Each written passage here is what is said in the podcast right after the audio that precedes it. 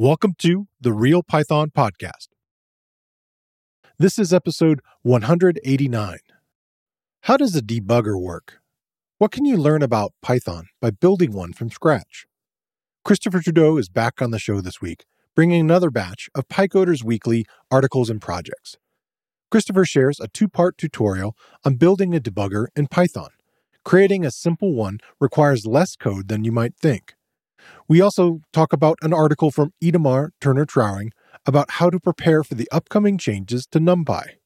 The new version is not backward compatible and will require some inspection of your project dependencies.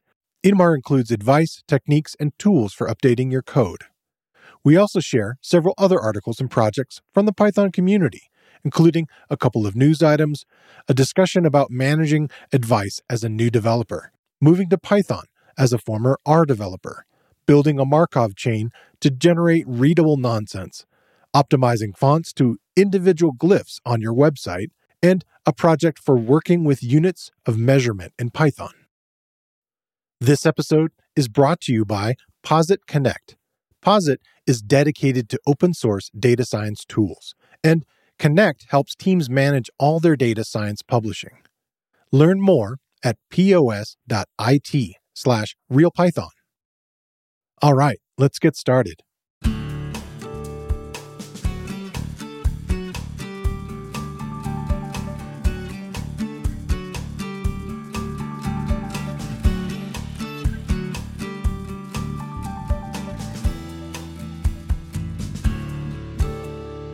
The Real Python podcast is a weekly conversation about using Python in the real world. My name is Christopher Bailey, your host. Each week, we feature interviews with experts in the community and discussions about the topics, articles, and courses found at realpython.com. After the podcast, join us and learn real world Python skills with a community of experts at realpython.com. Hey, Christopher, welcome back. Hey there. So, we are starting with some news this week. We also have a discussion, which I'm excited to talk about. Let's go ahead and start with the news this week. Sure. So we've got a couple quick items. Uh, the first is a call for papers for DjangoCon Europe. The call's open until the end of February, so you've got some time to procrastinate. Uh, the conference this year is in Vigo, Spain, which seems like a much sunnier place than the winter misery both you and I are experiencing right now. So I'm jealous. yeah. The second chunk is, and it, this feels like a little bit broken record. I feel like I've said this a few times before, but uh, Python 3.13 Alpha, and this is uh, Alpha 3 this time, we're getting to the point where they're almost every single episode I'm announcing another Python yeah, every couple weeks. so uh, so they're obviously uh, very hard at work at getting that stuff going. Uh, so if you're if you're playing with the alphas, go get the latest one. Yeah. So there's a lot of code that's getting updated these days, and the one that I wanted to cover, actually, I, I got kind of a data science centric episode this week in in some ways. Some of the topics that I got interested in this first one is from our friend Itamar Turner Trauring, who we've mentioned multiple times on the show. And the title of it is NumPy 2 is coming. And the after colon little subtitle is Preventing Breakage, Updating Your Code. It digs into multiple sort of pieces of advice here. The first is ways that the new release might break your application. Then the importance of pinning your packages, which we've talked about in the past, but we'll dig into a little bit more here. And then ensuring your application doesn't install NumPy 2 until you're ready. And then he kind of ends with some really great advice about upgrading your code to support NumPy 2 and has actual suggestions on tools and techniques for doing that. So the whole NumPy 2 could break your code. They're directly changing the way things are named and very specific APIs. So, ways that it could affect your code is that you're addressing those APIs directly. And so you might need to kind of look through your code and look look at that. Another way that it can break your code is of course direct dependencies.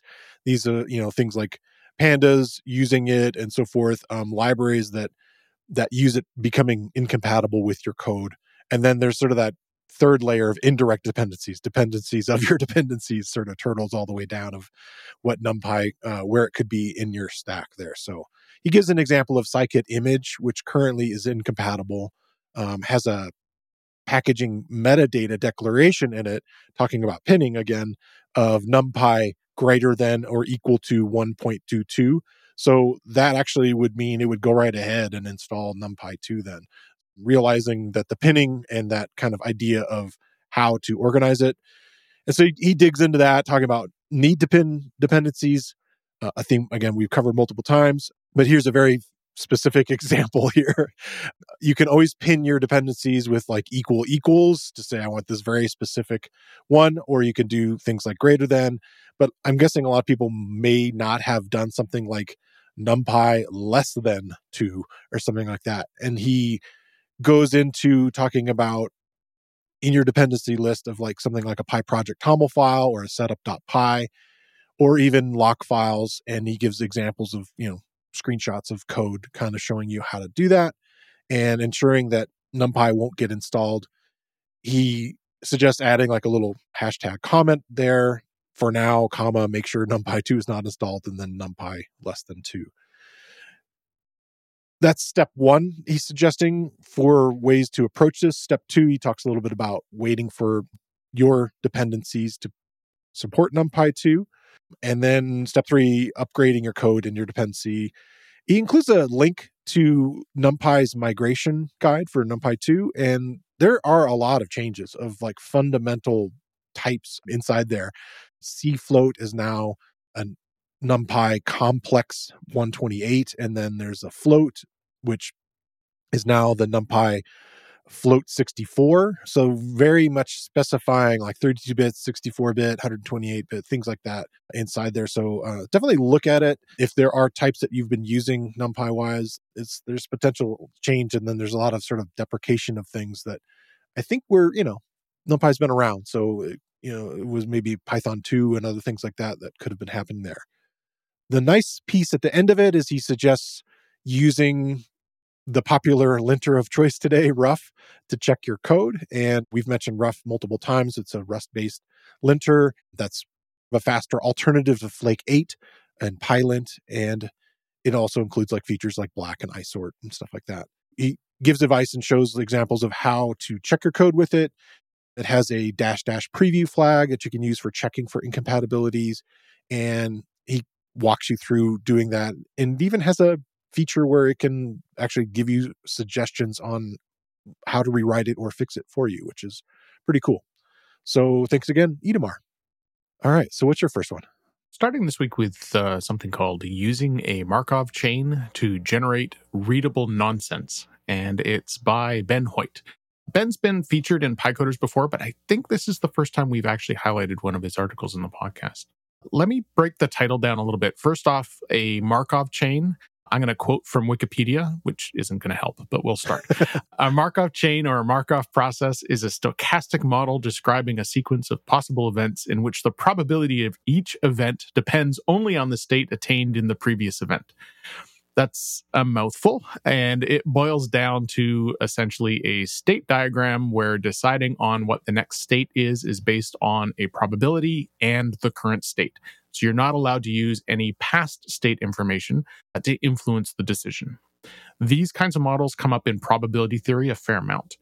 What the article describes is using this kind of state machine to generate text that is readable. That readable doesn't necessarily mean sensible.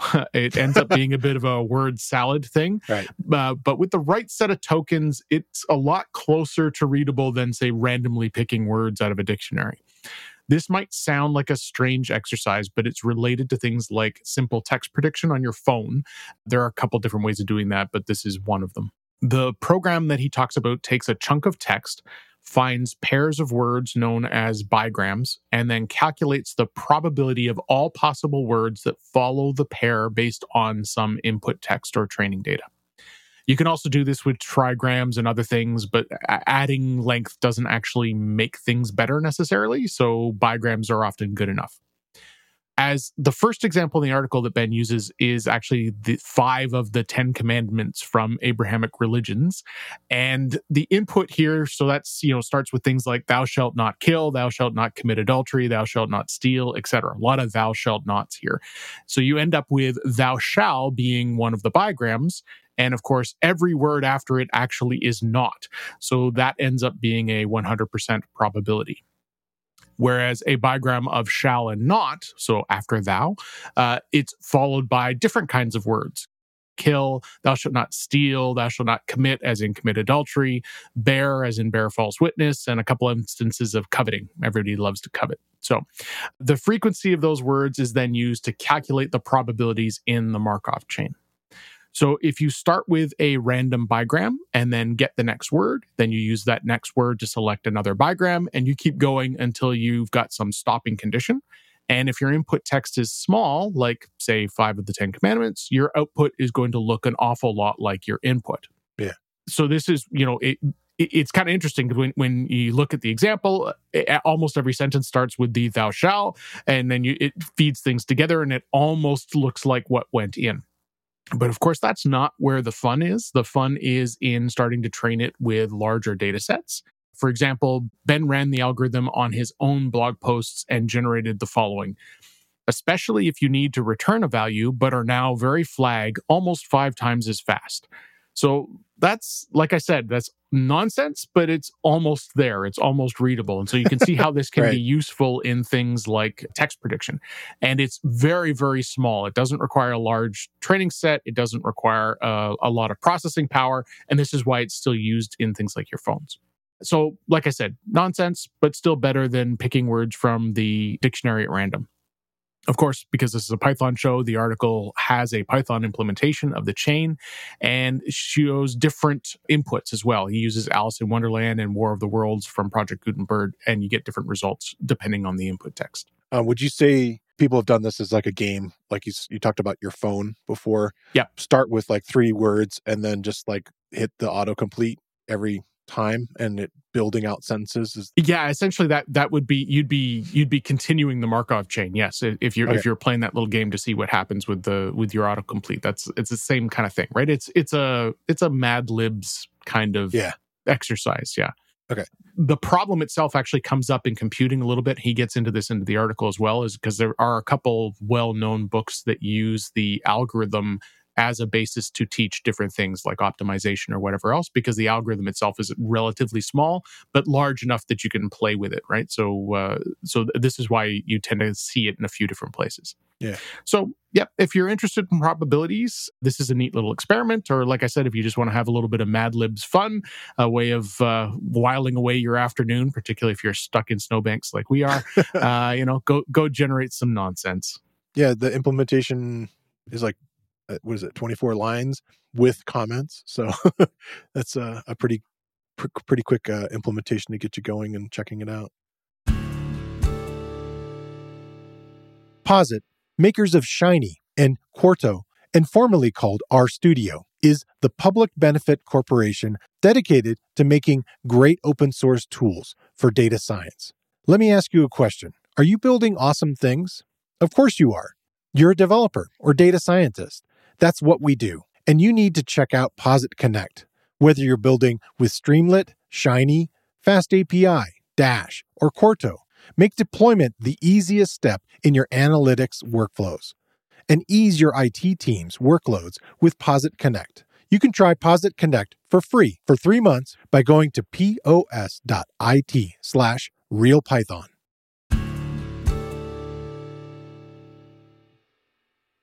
Again, kind of continuing the theme of uh, data sciencey kind of stuff. Uh, I think I've mentioned multiple times on the show that I started Python right about the same time that I was in a marketing department in a bank, and they also were an R shop, the R programming language. And so I ended up kind of learning both around the same time. I became a bit of a fan of R. I like certain things about it. I know there are a lot of people that are in one particular family or another. Often the biggest issue is you want to accomplish something that is only available in one or the other. And so sometimes you end up having to kind of cross between the two. This article by Emily Riederer I thought was really great for anybody who is in the R world and is interested in coming to Python. It outlines a whole bunch of libraries that still have the R like sort of feel to it. And I agree that R definitely has a very specific feel to it. I'll explain some of that as it goes along if you're not familiar with it. But I found this really useful. And I think anybody coming from that area of data science who's kind of interested in Python, uh, this might be a, a, way to help you transition and get more into the Pythonic workflows here. So she starts out with uh, this area of her blog, and her blog's actually really great too if you're interested in data science topics. And I think it, I'm going to try to reach out to her, get her on the show to talk about some of that stuff. So his first quote from the beginning of it is learning a new language is easily enough done. Programming 101 concepts like truth tables and control flow translate seamlessly, but ergonomics of a language do not. The tips and tricks we learn to be hyper productive in a primary language are comfortable, familiar, elegant, and effective. They just feel good. And I really got to agree with that. That that's one of the things I really liked about certain aspects of the R language that I was able to get to a certain point where when I was doing this cleaning of data and I could visualize the code in a way that I still sometimes struggle with Python on that. I can't just like in my head like immediately see the code right away whereas the way this tidyverse stuff worked I could very quickly elegantly sort of see what was happening. So that I, I can kind of agree with that. I like that she has this uh, call for truce, avoiding a flame war little section titled "What This Post Is Not," basically trying to avoid anybody saying, "Well, you know, one is better than the other," and so forth. And I agree that that's common in some worlds, but the meat of it is that she suggests this stack of tools. She talks about setup. Uh, the something we've talked about a lot installing python right? Installing r is really easy. There's one source. You get it from one particular way and the same thing for ides you get r you get the um, ide and you're good to go. Whereas installing python there's a bunch of choices. She is suggesting pyenv which I, I know a lot of people are fans of. I have little niggling things about it. My little problem with it is that it doesn't install everything always, which uh, is something that is sort of surprising to people when they're like, "Hey, wait, it doesn't have the GUI tkinter stuff." No, it doesn't. So there's things you got to watch out for with PyEnv, but otherwise, I think it's a really nice tool, especially if you have to go across multiple types of Python, and it also has things that help you with you know getting your environment set up and so forth. So, not a bad choice. VS Code is her choice for IDE. I think it's kind of like this sort of de facto winner in this case. VS Code with all the features it's adding and the way it's growing as fast as it is, and the fact that it's free is a really good choice. Also, she suggests for doing your data analysis and wrangling of your data instead of getting into pandas, potentially maybe look at polars, polars, which we've had on a few people on the show to talk about, and we've mentioned here multiple times. It has a functionality that's a little more familiar to someone coming from the R and tidyverse dplyr kind of stuff. Um, there's syntax like select and filter, column selectors, uh, ways to express window functions, and it's really fast. I think a lot of people have embraced polars for some of that stuff. And again, I think for like what I was doing in R of data exploration and cleaning, I can kind of agree. Again, compatibility, things you might have to think about. She gets a little bit into visualization. The primary tool in R is this thing called ggplot2 her suggestion is Seaborn. Its object interface seems to strike a balance between offering the features that you may want and things looking really pretty and a similar sort of workflow. This is an area that, again, I've been out of R for a little while, but one of the things I liked about it was the way that tables kind of looked in it. She suggests a package called Great Tables. Data science, you're showing off data all the time, and it'd be nice if the tables looked great too. And she includes this this package great tables which has a whole bunch of other stuff for labeling areas of your table that kind of get ignored by a lot of other packages. Multiple headers stub heads stubs multiple footers footnotes source notes span spanner labels for columns and all this sort of stuff. So uh, great tables looks like a really nice package for that. She talks a little bit about notebooks and mentions a quarto uh, for doing computational notebooks and then a little bit at the end about environment management. She suggests PDM, which I haven't dug much into, so I'm not going to talk a lot about it. But I know that that is one that's growing, becoming popular for that. And for code quality, she mentions Ruff, which again is, seems to be the one that is the refrain of, across all things. Ruff includes not only you know linting stuff like Flake 8, but also the code formatting stuff like black and isort, um, and it's very fast. I thought this was a really great resource for, again, not only people that are coming from R, but anybody who's looking for a nice set of tools to get going inside of Python if you're coming in from a data science side of things. Thanks, Emily. What's your next one? I've got something from Johan Bechberger, and it's called Let's Create a Python Debugger Together. As the title implies, this is a dive into how debuggers work, focusing on what happens when a breakpoint is encountered. The article starts off simply showing you how to use a breakpoint in an IDE like, say, PyCharm, and then introduces you to the command line debugger PDB that comes with Python, just so that you've sort of got the background on what you're actually building and how it works. With that understanding out of the way, Johan goes on to show you the code you need to write a very simple debugger, starting with handling the breakpoint function, which was introduced in Python 3.7 if you're not using this, Python 3.7 added a function you could call that invokes the registered debugger. Before that existed, you had to do the same thing, however, your debugger worked. So now, as long as the debugger supports the hook, you can use the built in function, and no matter which debugger you're using, that gets called. If you're an IDE person and you're used to double clicking the line number, there are situations that aren't, that's ne- not necessarily possible, especially when you're, say, debugging on remote machines uh, although newer IDs are getting better at that. Get off my lawn. I mentioned this breakpoint because this is sort of the way things are are done now. This function itself calls a hook, and that hook is inside of the sys module. And if you're using an IDE behind the scenes, it's doing the same thing. It's just doing it for you graphically. Uh, reasonably enough, this hook is called the breakpoint hook, all one word. And whatever callable you point that at is what gets called when the interpreter encounters the breakpoint function. So once you're inside your breakpoint handler, you're going to want to see where in the program you are and what your current state is. And you do this by examining the calling stack. There's another call inside of sys, which is underscore get frame, and it returns the current frame object, which is a collection of data that is about where your program is. It has references to the previous frame, the code you're in, your local variables, global variables, line numbers, and a bunch of other stuff.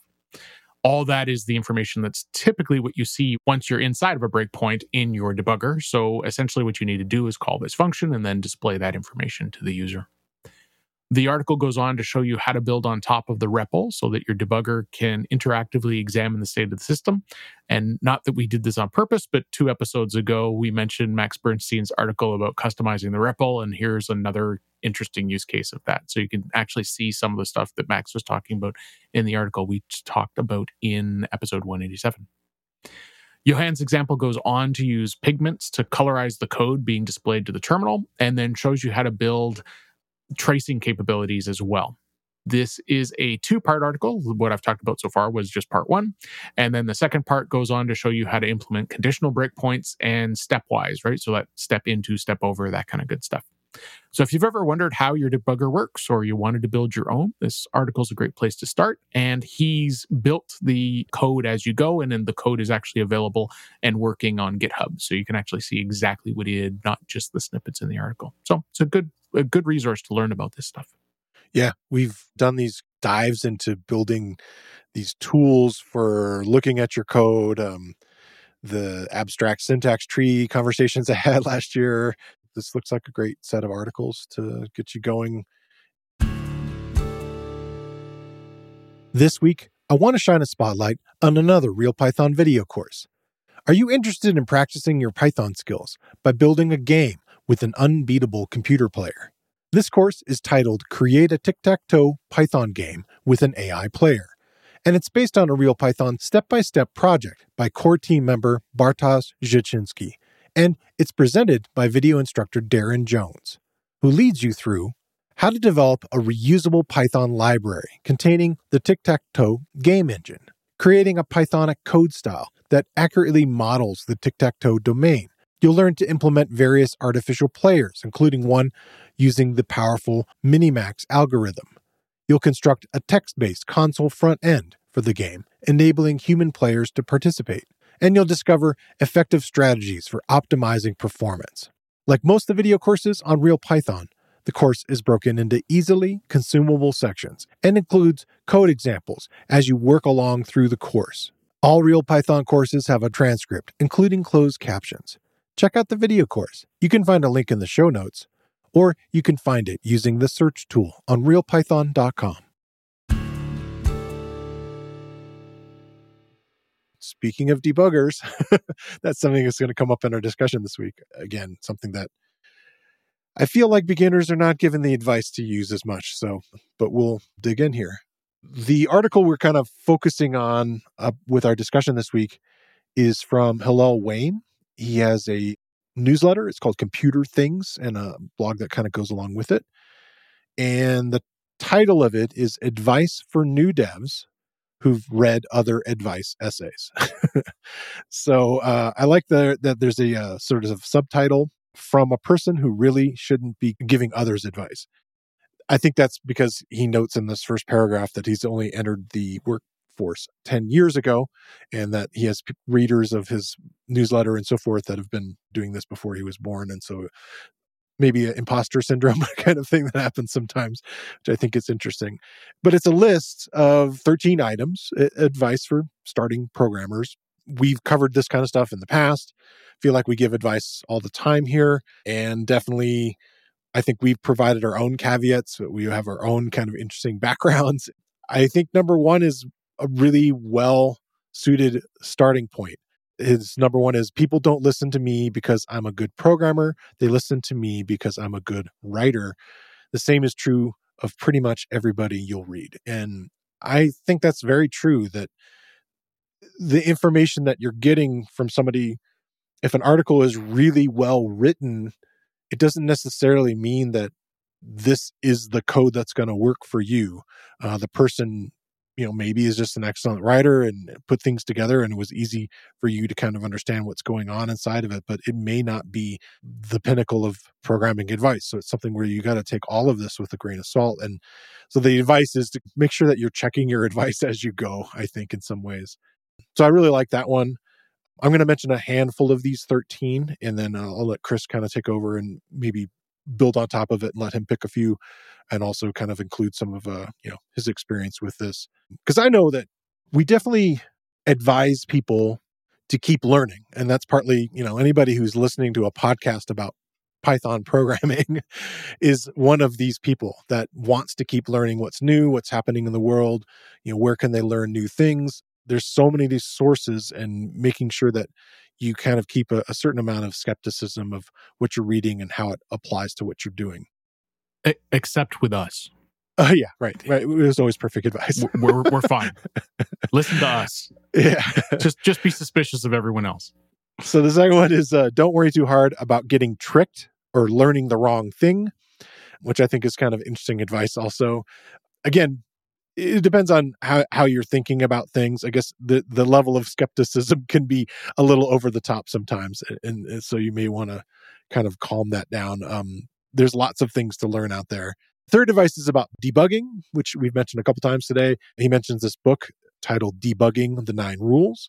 Just a side note, uh, I had Nina Zakharenko on in episode 71, and the title of it was Start Using a Debugger with Your Python Code and she's great and it's really solid advice that's not as frequently given as I think it should be. Uh, debuggers are your friend. They're a really great tool, especially as a beginner, to just understand how things flow. If it's not a simple script that you're going through, your code travels a very interesting path, and a debugger will show you that and teach you what's going on inside there. And it's a great way of learning what happens with your code. Definitely think it there that book looks really great. Um, debugging the nine rules. The site that he links to has a little poster debugging rules. And I think they explain a lot already. Uh, understand the system. Uh, second one is make it fail. Two, quit thinking and look. uh, divide and conquer. Change one thing at a time. That is really good advice. Keep an audit trail. Check the plug. Get a fresh view is another one. And then if you didn't fix it, it ain't fixed. Number four, which is called the right way to program, which I don't want to dig into too much, but it's interesting that you meet certain people and they want to teach you that this is the right way and there's also like w- number six which i think is really great um, is a is a link to julia evans talk about making hard things easy that she gave in at strange loop in 2023 and just a side note wow she's great. I really want to get her on the show. Very funny and laughs all the time. Maybe seems familiar to anybody who uh, has listened to me. She talks about anything that you've heard of as a best practice a thing where she wants to know what happened why what did what did bash do to you? You know why what what did http do to you that you have this best practice now you know? Where did the code hurt you? And i thought it was a really great talk. Definitely check it out. She also mentions there's like so many things that are about computers that you're just never going to fit it all in your brain which I, I agree. Number eight on the list is take walks which i think is really great. And then at the very end 12 and 13 i feel really kind of connected this field changes all the time. Yes you're going to have to keep learning in some ways but also along with that you really can't predict the future and what's going to be happening. Gosh ticked in the last year and a half into, into account on that one. So there's a hacker news thread that goes along with this. As what seems to happen often there they got stuck on a few items and I had a hard time going through all of it, but uh, the the right way, guys, definitely got uh, stuck there for a little bit there, which I thought was interesting. What are your comments here? What do you think, Chris? I, well, I, am a big fan of walk. Um, oh yeah, um, I, I, I think that's that's I, and it's something as both having been both a uh, manager and a, a programmer. I've always struggled trying to convey to non-technical people that the sitting in front of the computer is the easy part it's thinking about the problem that is the challenging part. Yeah. And so that whole idea of, you know, you know, like I, I remember getting into an, an, exhaustive conversation with a VP of, of HR at an organization whose name you would recognize. And, uh, you know, so why, why, aren't your developers here at 930 in the morning? I'm like, well, right. you, you leave at 430. You don't know that they're still here at seven. Why are we having this conversation? Right. Why aren't they in their chair? Well, they're out for a walk and they're talking to each other. And that's actually some of their most productive time. Right. So it's, uh, uh, th- there's there's value in engaging your brain in a different way and and daydreaming a little bit and and going for a walk can help that immensely. Yeah. Uh, the other one here that I, I thought was kind of really interesting was I'm a big proponent of is do different types of coding early in your career. Yeah. And I, personally, I'd extend that to use different languages as well one of the first places I ended up working uh, after, well, for starters, my university had co op. So I ended up working at different places, even in the university. So that, that helps. But even in one of my early jobs was at a consulting organization. And it taught me so much because each one of those gigs was like, like I was working for the same place, but their clients were different. And some clients, it would be, you know, you're on there for two or three days and you're trying to solve a very specific problem. And then other clients, you were on there for six months and it allowed me to see how different organizations worked. It allowed me to see how different programmers worked. It allowed me to see different programming languages. And I, I think it really influenced how I approach things. Can you think of a way that outside of an internship, an unpaid kind of thing, that someone can experience that more often? Like, again, I try all sorts of different things like conference talks or or podcasts or other types of ways where I can hear some of the stories behind things or kind of see through other ways people were working but i always kind of wonder like well how, how can you get more of that experience if you're not necessarily the person who's like out of school and can afford to have an internship or whatever yeah i so uh, one of those places that it's uh, you know every organization has its its good things and its bad things right. Uh, larger organizations tend to make this a little easier uh, because you might be able to work in you know shift departments or something along those lines in order to get a little bit of uh, variety. It's a challenging thing no matter what you do. Uh, personally i try to like if i'm picking up a new language or i'm trying to go down that path i typically what i try to do is find some problem i'm trying to solve for myself that's toy level right? Like a couple hundred lines of code and yes you know okay because i've been doing python for 15 years i could crank this out in 10 minutes. But if i'm trying to play in a new language and it's going to take me all day then you know i do it in that way in order to try and eh, you know absorb that and go. It's it's a hard thing, right? Like it, it's you you need the time to be able to do it. Every language sort of attacks problems differently. You know, both Java and Python are very object oriented languages, but they are object oriented in drastically different ways. yeah.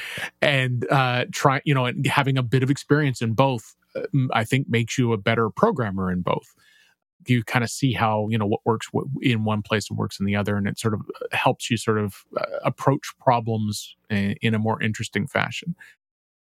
In for larger projects particularly with larger teams as well there's also always a big advantage to being able to choose the programming language last. If you're making a decision about a project and we're all python developers and therefore we're going to do python and it turns out what we're building is a gui we're going to run into trouble. Um, not that Python can't do GUI, but it's not its strength. Right. And so when you're trying to figure out what those things are, eh, being able to pick a language that actually fits your need can make a big difference uh, in your efficiency. So having that background and being able to sort of look at the different things can make a make a big difference to that. And, and it's easy advice to give and hard advice to take. Yeah, I think about the the shadowing other departments and and that ability to move around inside of an organization. Well, first off, you got to have an organization. Yeah. Um, yeah. And so many of us work at home uh, these days, yes. which is a, a, yeah. a massive change in in just a certain amount of time. And so you don't necessarily get that advantage, which again, you know, pluses and minuses. But I I did enjoy that part. That that was something that a couple of the larger companies that I've ever worked for actually did go out of their way to do. The school I taught at, uh, I would audit other people's classes so that I could yes. teach their classes in case they were out ill or something like that and so forth and so I got to learn all kinds of interesting techniques there. That was fascinating. Working at the bank I'd go around and meet these other departments and kind of find out what they were doing. And again you were get to see the tools that they're using or potentially you know the people that are the end users of how they're using it and watching somebody work is just yes. a, the most fantastic teacher you know like just watching them yeah. get to going you know I, and i think that's the strength behind uh, consulting. Yeah. Uh, and it doesn't have to be consulting capital c go work at deloitte right? Like you know your example of the bank like if you're if you're working inside of a department that services other departments to a certain extent you're consulting right? So you see how they're using the code you see how they're using the program you see what the different kinds of problems are and you learn from that. Uh, and, and i think that's where that's where expertise comes from right it's it's the oh I, i've seen this a hundred different times i can now start to sort of think about it in a general fashion right and have enough experience to go oh this is one of those times where general isn't going to fix it so i'm going to I won't use the general rule here, and that that kind of comes back to the, you know, you commented about the the item. Don't worry too hard about being tricked into learning the wrong thing. right you know, there was a great comment inside of the Hacker News post, which was did I learn TD when it was hip? Yes. Do I use it? No.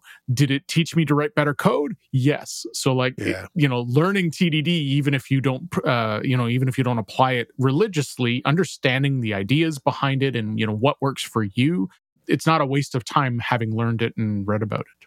Yeah, the very first post in that thread was interesting to me because it was kind of focusing on what this person felt was like the wrong lesson to learn that this program was part of a team and the team i don't know in his mind really over engineered this solution for something. They just added all this extra sort of infrastructure that i can kind of see as maybe a maintenance nightmare as far as like you know all the things that are included there and so forth when it could have maybe been something simpler for what the end result was. Was the person in the team learning a lot implementing all that sort of stuff? Yeah. I mean you learn by programming and creating systems and that person learned well i don't want to do that and i, I can kind of see where that's going to fall down and so like i don't again it's like don't take any of these things and, and feel like you know any of them are the end all and be all of it advice and No. advice doesn't work for everyone Context is really really important. yeah Yeah, in response to that, eh, although it was like 12 pages further down, Yeah. uh, but in response to that same sort of discussion, there was somebody else commented, you know, don't make stuff more complicated than it has to be. And uh, generally, that's good advice. But as you said, if you're using this as the learning case for attacking your problem, then you it is a real world problem. You might be you might be over engineering it because you're trying to play, right? Right. It's one of the things it took me a long time as a developer to really sort of absorb is I, I always I, I was always a big fan of oh I'm going to reuse this and you know reuse is good and and right. so I'm going to generalize this so that I can reuse it and now I try not to do that until it's the third time right like when I find I'm rewriting it again and again and again I'm like okay this needs to be in a library eh, because if you do it up front eh, you haven't seen enough usage pattern you often uh, make the wrong assumptions about how to generalize it or you spend a huge amount of time generalizing it when you didn't need to and could have just thrown off some one off code. I saw a response to this sort of topic where somebody said, Well, we had a rule in our organization which was no single use abstractions. So like if you're finding, you know, you've got a base class and it's only being inherited from from one class, well then you've over engineered it. So yeah, that's yeah. not allowed, right? Clean it up. So yeah but I plan on doing. yeah, and when you and when you do, and if it does, then refactor at that time, right? right. It's it's yeah, right. that's that's the general idea. Yeah, but why why do it right now? Yeah. yeah, yeah, it's interesting. Like the other one, other one that was in there was this idea that, and and that kind of went off the Julia Evans thing. Is that all this stuff is so deep and has so many features and so many functionalities, and you're never going to hold all of these commands in your head. There's like the 10 to 11 ones that you're like, yeah, uh, that's what I use. This is the stuff that I'm using. And that's okay. You know, the thing that computers are great at is remembering trivia, remembering all this kind of stuff. And you can spend some time digging deeper on some of these topics and learning a little bit more and and and kind of the I do see this from time to time and it depends on a certain personality and type of learner where they're like I want to read the entire book. And it's like, uh, okay, well, that again, it depends on the person, but it may make that person's head explode as far as like, now I have to like figure out how I'm going to use all of this or I'm going to forget it, or there's all kinds of weird things that can kind of happen there, as opposed to, well, actually just start using things. So then it's the whole idea of like doing projects and implementing things helps to make sense out of a lot of the stuff is you know again depends on the learner but in a lot of cases then they can kind of go from there and say okay yes i can see where that was useful and again seeing code running is so different than just reading it in a book especially if it's your own code you know? It's a good article uh, lots of great links and additional resources and cool well that gets us into projects this week. I guess do you want to go first on this one? Sure uh, so I, I, was looking at a project called Fontimize. It's by David Millington, uh, who has the wonderful GitHub handle Vintage Dave.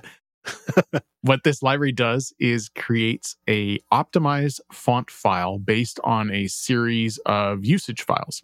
So David created it because he was cranky that the pages on his personal website were so large. Uh, he used four TTF fonts, one for headings, one for text, an italic version of the same text, and a few typographical weirdnesses. And all told, the fonts took up 1.5 megabytes, which is a lot of downloading for the first hit on an otherwise very simple page.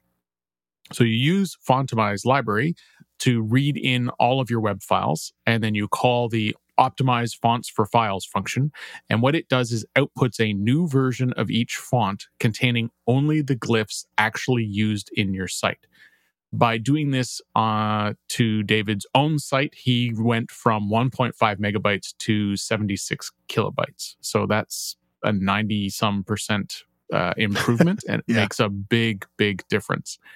Uh, if you think about it, like, you know, the example he's got here where he's got, he had a, a different font for titles he's probably not using all the alphabet in the titles and right. if he's you know if they were in say small caps then you need like 20 some letters instead of at bare minimum capitals smalls numbers symbols all the rest of that. So all those extra things that don't get used essentially gets pulled out. Nice. The project can be run as a library or as a command line tool so you can include it in your own DevOps actions or write a script if your needs are specific. The output files have uh, are are have different names than the inputs, so you don't accidentally overwrite anything. So it's a simple idea. It's a powerful tool, pretty useful if you've got a statically generated website and you've already gone to all that trouble to make it small and efficient, and then robot Roboto Mono comes out and mucks that up for you. Uh, so Fontimize uh, essentially helps undo the problem caused by those giant TTF files, and it's worth checking out. Nice. My project is called Pint, subtitle Units for Python. It's a project by Hernan Grecco, and this is from the Read the Docs page. Pint is a Python package to define, operate, and manipulate physical quantities, the product of a numerical value and a unit of measurement. Allows arithmetic operations between them and conversions from and to different units. It's interesting. It mentions uh, NumPy. It it supports a lot of NumPy mathematical operations without monkey patching and wrapping for NumPy. So again, caveat to the uh, NumPy two thing that I mentioned earlier. It's not required but is supported. Uh, so the idea is that you want to do something like meters per second to miles per hour. You want to do even to something like furlongs and fortnight. Temperatures, there's all the different scales of temperature Kelvin, degrees Fahrenheit, Celsius, um, Rankine, all the different type of unit systems imperial, metric, atomic. It's got them in there. And so it's kind of nice that you wouldn't necessarily need to write a lot of that stuff yourself. He mentions a lot of other libraries that have been around before in case you want to look around, but I was impressed with it. It, it seems to have a lot of nice functionality. The documentation's really good.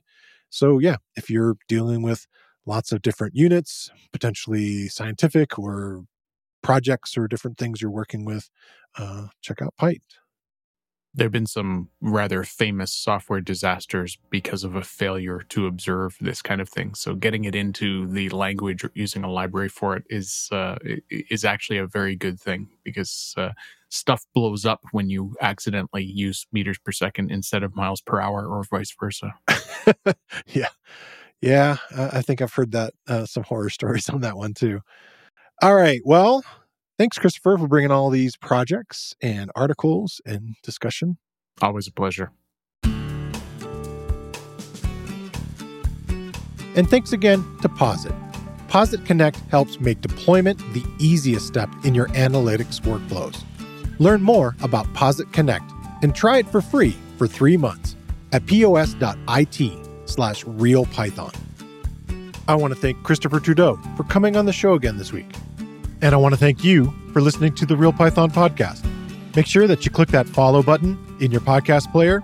And if you see a subscribe button somewhere, remember that the Real Python podcast is free. If you like the show, please leave us a review. You can find show notes with links to all the topics we spoke about inside your podcast player or at realpython.com slash podcast. And while you're there, you can leave us a question or a topic idea. I've been your host, Christopher Bailey, and I look forward to talking to you soon.